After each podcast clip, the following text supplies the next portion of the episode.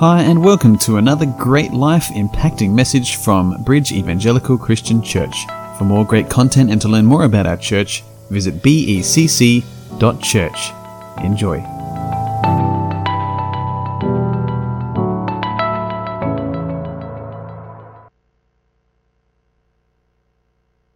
Jesus said, "If the Son sets you free, you will be free indeed." But we read in Philippians two seven that Jesus emptied himself, taking on the form of a bondservant or slave, so that he could rescue us from slaves of sin and make us slaves of righteousness, Romans six seventeen and eighteen. So what is really going on here? I mean, we were slaves to sin, and now the scripture is saying we're still slaves, slaves to righteousness. You know, sometimes the Bible seems to be speaking in contradictions. I've encountered a number of people that have declared that yes, it does speak in contradictions. I don't believe that. Reality has it that there are no contradictions in the scriptures. What we are likely experiencing is we have encountered a paradox. And that's exactly what we've encountered here. As Jesus said, we shall be free indeed. But for those of you that venture into the book of Revelation, you probably would have found in chapter twenty-two and verse four, you would have seen where that his bondservants or his slaves shall serve him, and they shall see his face, and his name shall be on their foreheads. We weren't purchased with corruptible things, such as silver and gold, but with the precious blood of the Lord Jesus Christ that has eternal value. When the Apostle Paul said, "You have become slaves to righteousness," in Romans six eighteen, and in verse nineteen he says, "I am using an example from everyday life because of your human limitations." See, the people of Paul's day would have easily understood what he was driving at, as my father would say. What are you driving at? These people would have understood, because slavery was very prevalent. It was normal in their day. We don't have that today. And so we're at a little bit of a disadvantage in getting our head around what is trying to be um, displayed here, because we don't see the illustration of slavery in our lives. So we have a little bit of difficulty in the concept of understanding. Some of the paradoxical truths go like this in the scripture. Salvation is both free and costly. Or that to be truly rich, you must be poor in spirit. Or to find your life, you must lose it. Or what about this? To be wise, you must embrace the foolishness of the gospel. And those who give will receive, and those that are humble will be exalted. These are just a few examples of the paradoxes that we come across in Scripture. The previous two messages, we noted the crucial difference between servants and slaves. Servants are hired and they can leave the job, and slaves are owned. This becomes a very paradoxical subject that I'm into here, when we consider the fact that slaves that we were slaves of sin, then bought with a price of the shed blood of the Lord Jesus Christ, and we become slaves of righteousness and of Christ. We were purchased with the intention of freedom, not to do what we want in any respect, but free to serve him who saved us. We've been transferred from the kingdom of darkness to the kingdom of God's dear Son, meaning at the same time we became citizens of heaven, recorded in Philippians three twenty. And of course, we became fellow citizens with one another. And um, as John MacArthur said, our life should be synonymous with our citizenship. Our priorities, our passions, our pursuits have all changed because our very identity has been transformed. Second Corinthians five seventeen says, "Therefore, if any man is in Christ, he is a new creature. The old things are passed away, and behold, new things have come." And verse eighteen, "Now all these things are from God, who reconciled us to himself through Christ and gave us the ministry of reconciliation." And down in verse nineteen, "He has committed to us the word of reconciliation."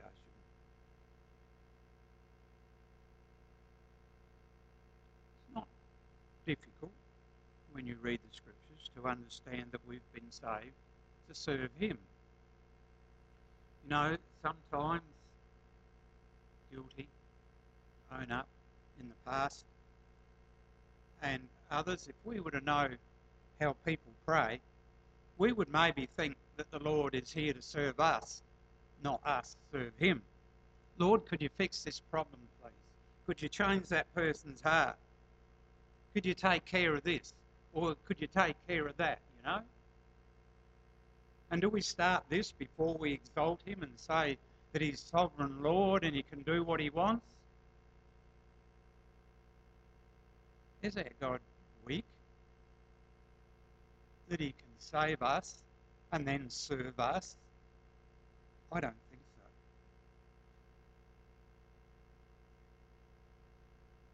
We are saved for his pleasure. Scripture tells us that. We're here to serve him, not the other way round. He is both our Lord and our God. He is king over every individual believer and over everything, over the entire church and over every created thing. Unbelievers reject his authority in this life. But there will come a day when every knee will bow and every tongue confess whether Jesus Christ is Lord. Philippians chapter two verses ten and eleven. In the instant that we were saved, we were not only belonging to Christ and became citizens of heaven, but also became brothers and sisters in Christ and to one another. In fact, joined heirs with Christ, him sharing with us everything that the Father has given him. I don't know whether you can get your head around that. I don't think I can. But it will be revealed to us. Jesus also said in John fifteen, verse fourteen, "You are my friends, if you do what I command you." For those who are obedient to the Lord, he is also, you are also his friend. Just to make this a little bit more complex, I just would make mention, as Daryl did around the table, that we are the bride of Christ. So I believe love is involved. Despite the fact that we are slaves to Christ, I believe there is plenty of evidence to establish the fact that God loves mankind and desires the best for them. But we must be aware that we were not saved to become comfortable, but to glorify God. Here's a good paradox for us. Slavery brings freedom. Sounds like a good contradiction. As shocking as it is profound, God's word teaches that true freedom can only be found through slavery to Christ. All unbelievers think they are free. I used to. But all unbelievers in reality are slaves to sin and held captive to their lusts and ensnared in their trespasses. You know, the Bible only talks about two kinds of people: those who are slaves to sin and those who are slaves to righteousness. And I quote Jesus himself this morning, who said this: if you are not for me, then you are against me. If you do not gather with me, you scatter. James Montgomery Boyce said this: there is no such thing as absolute freedom for anyone. No human is free to do everything he or she may want to do. Funny about that. I've noticed that all my life. When I went to school, I thought it would be great. I'll get some money when I work, and I'll get a car, and then I can go and do what I want. Doesn't work. You get a car, you've got to work, you've got to put fuel in it, you've got to register it. And oh, it'd be nice to be married, have a wife and have children. Can't do as you want. You've got a responsibility to look after that woman and those kids. Oh, when the kids go, it'll be good. We'll be able to do what we want again. No. Sorry, it doesn't happen. And in likewise, when we become Christians and serve the Lord Jesus Christ, he is the sovereign Lord. We are his servants. And so we serve him. We're free, but we're free to serve him. But you know, there's a certain joy in serving him. It's different. Like most of you know that the second to last job on this earth is a preacher. And because I became a new creation in Christ, I even stand behind the pulpit occasionally. So things change.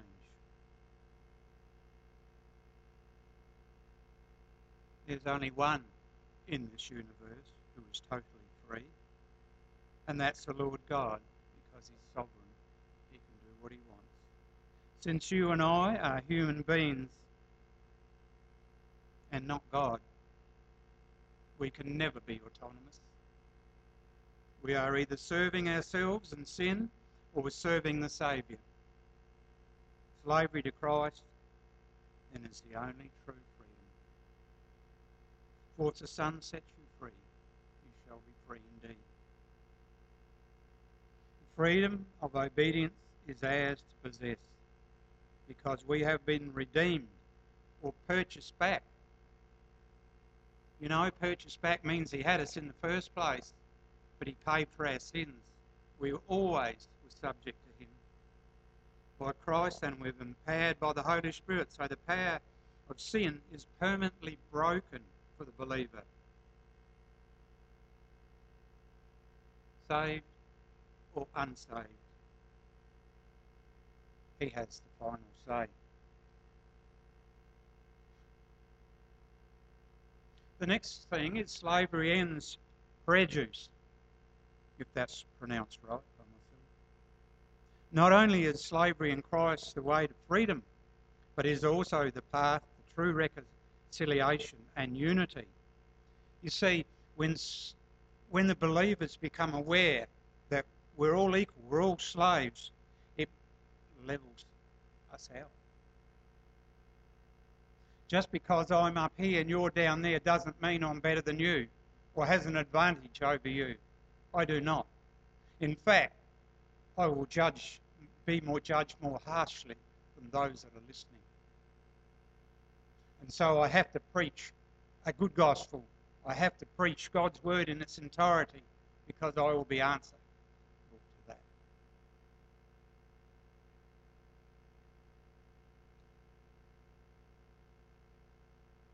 You know,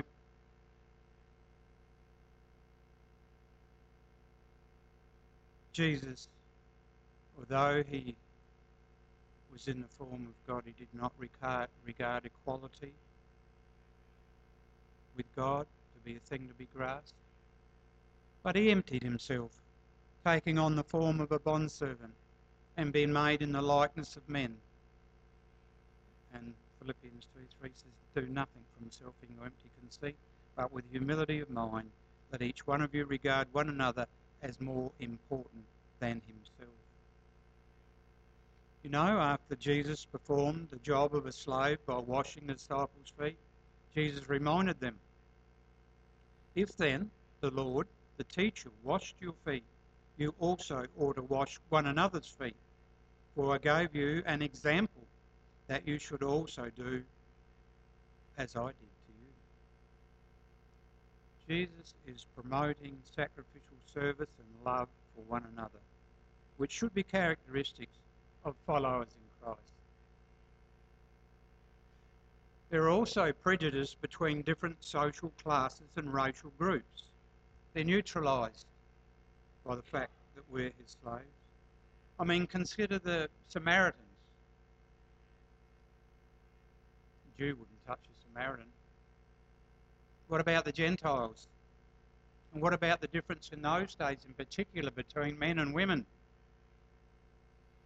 A renewal in which there is no distinction between Greek and Jew, circumcised and uncircumcised, barbarian, Scythian, slave, free man, but Christ is in all and in all. Colossians three eleven. You know, the Apostle Paul leads a great example in the way he treated Onesimus. He was a runaway slave, but Paul called him a brother, and entrusted, or instructed rather, Philemon to receive Onesimus back with the love of a family member. And the Apostle James also confronted prejudice in the church regarding personal favouritism. Some of you remember reading this. Somebody's got better clothes, a nice gold ring. Sit here, have a nice position. Somebody comes in that's sad, sad clothes, doesn't look washed. Sit over there.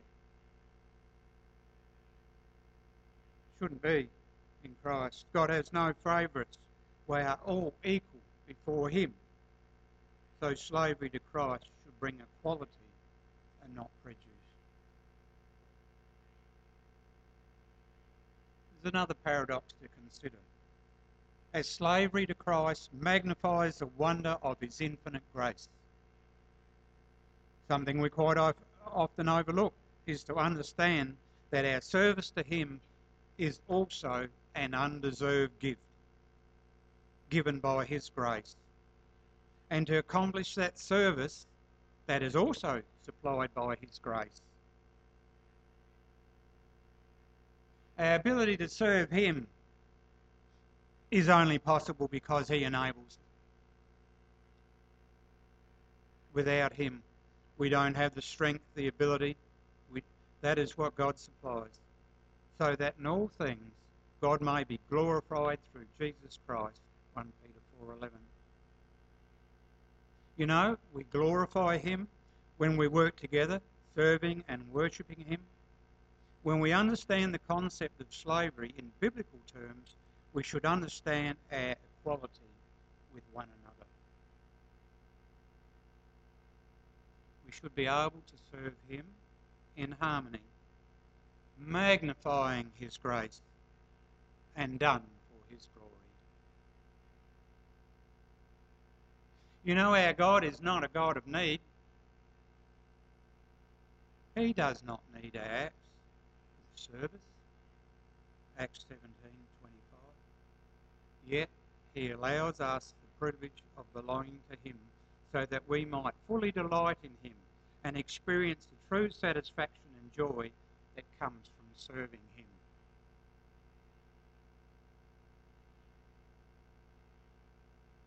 You know, I believe there's great joy in worshipping together. When the band strikes up and all the saints are singing, when we do this with all our hearts, we glorify God and are actually serving him. What an encouragement when someone steps up to the plate like this morning and a husband and wife shares in prayer.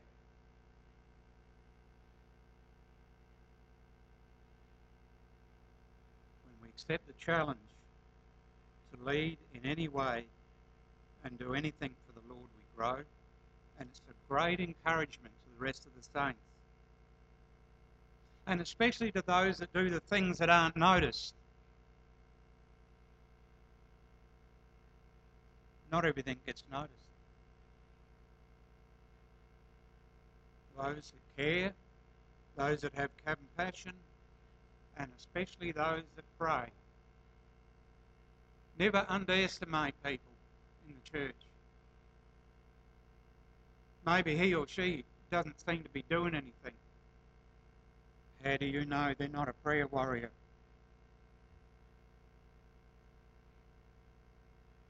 You see, slavery showcases love.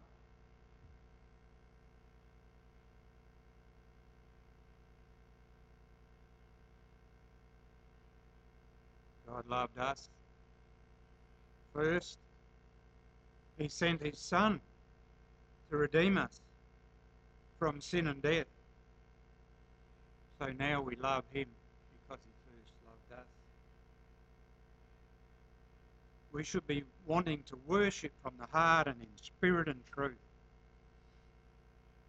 Augustine, he prayed like this: "You awake us to delight in praising you, for you have made us for yourself, and our hearts are restless until they find rest in you." And I add at the bottom, and I add this: hearts that don't find Jesus will be restless for eternity. Slavery also pictures salvation. It's another paradox. God has expressed the riches of our salvation using the symbolism of slavery. The Lord God rescued us from slavery to sin and deli- delivered us into the kingdom of his dear Son. Christ's atoning work on the cross redeems us, such that we were purchased by him, and having been bought with a price, we are his possession for eternity. You know, we mightn't think so, but the idea of slavery is quite central to the message of salvation. And that is because slavery metaphor points to the reality of Christ's lordship. The lordship of Christ is essential to the biblical gospel. The gospel message is not simply a plan of salvation. On the screen this morning, if you were looking, you would have read exalt, express, encounter. When you encounter Christ, you embrace him. I don't know about embracing the message of salvation, because it's Christ that died. We embrace him. And it's from the heart.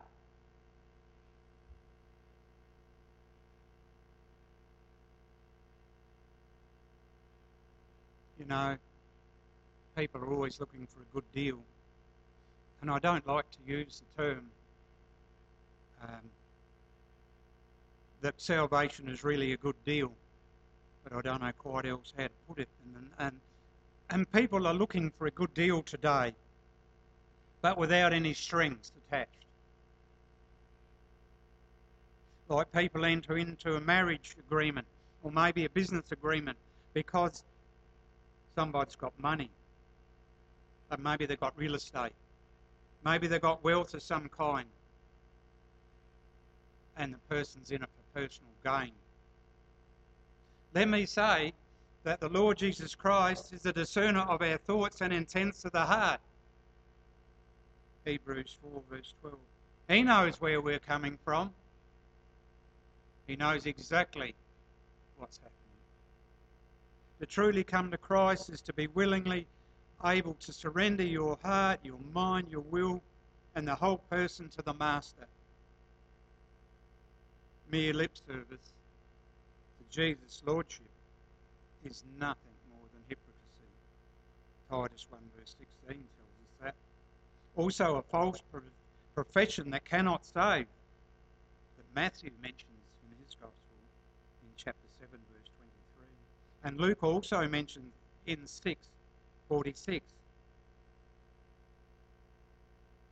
So as to preach Christ as Saviour but not as Lord is to present an incomplete gospel message.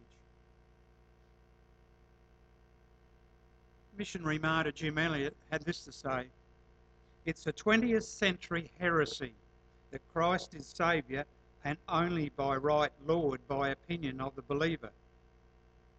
This denial of the only Master and Lord preaches only half his person, declaring only partially the truth.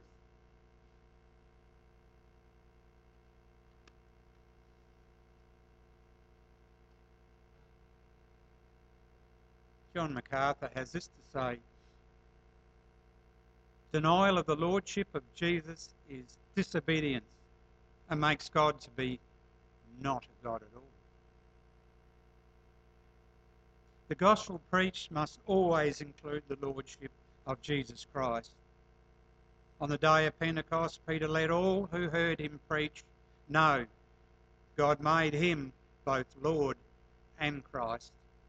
Acts two verse thirty-six. The Apostle John said this: he who does not obey the Son will not see life, but the wrath of God abides on him. John three thirty-six. And the writer of Hebrews, he became to all those who obey him the source of eternal life. You know, I wonder, the Apostle Peter, when writing to the church, admonished them, make your calling and election sure. That's what he had to say, make your calling and election sure. And this morning, I ask the same question. Is your calling and election sure? Is Christ the Lord of your life, not just Saviour, but Lord? Let's pray. Our Heavenly Father, as we come before you this morning, we praise you and we thank you. You're a great and mighty God. You're sovereign. There is nothing too difficult for you. There is nothing that you don't know about. You know whether we're genuinely saved. You know whether we genuinely love you and desire to serve you. I pray this morning, dear Father, if there's anyone here this morning and you aren't their Lord, I pray that you draw them to yourself, like Lydia, that you would reveal yourself to them and call them to yourself in Jesus' precious name.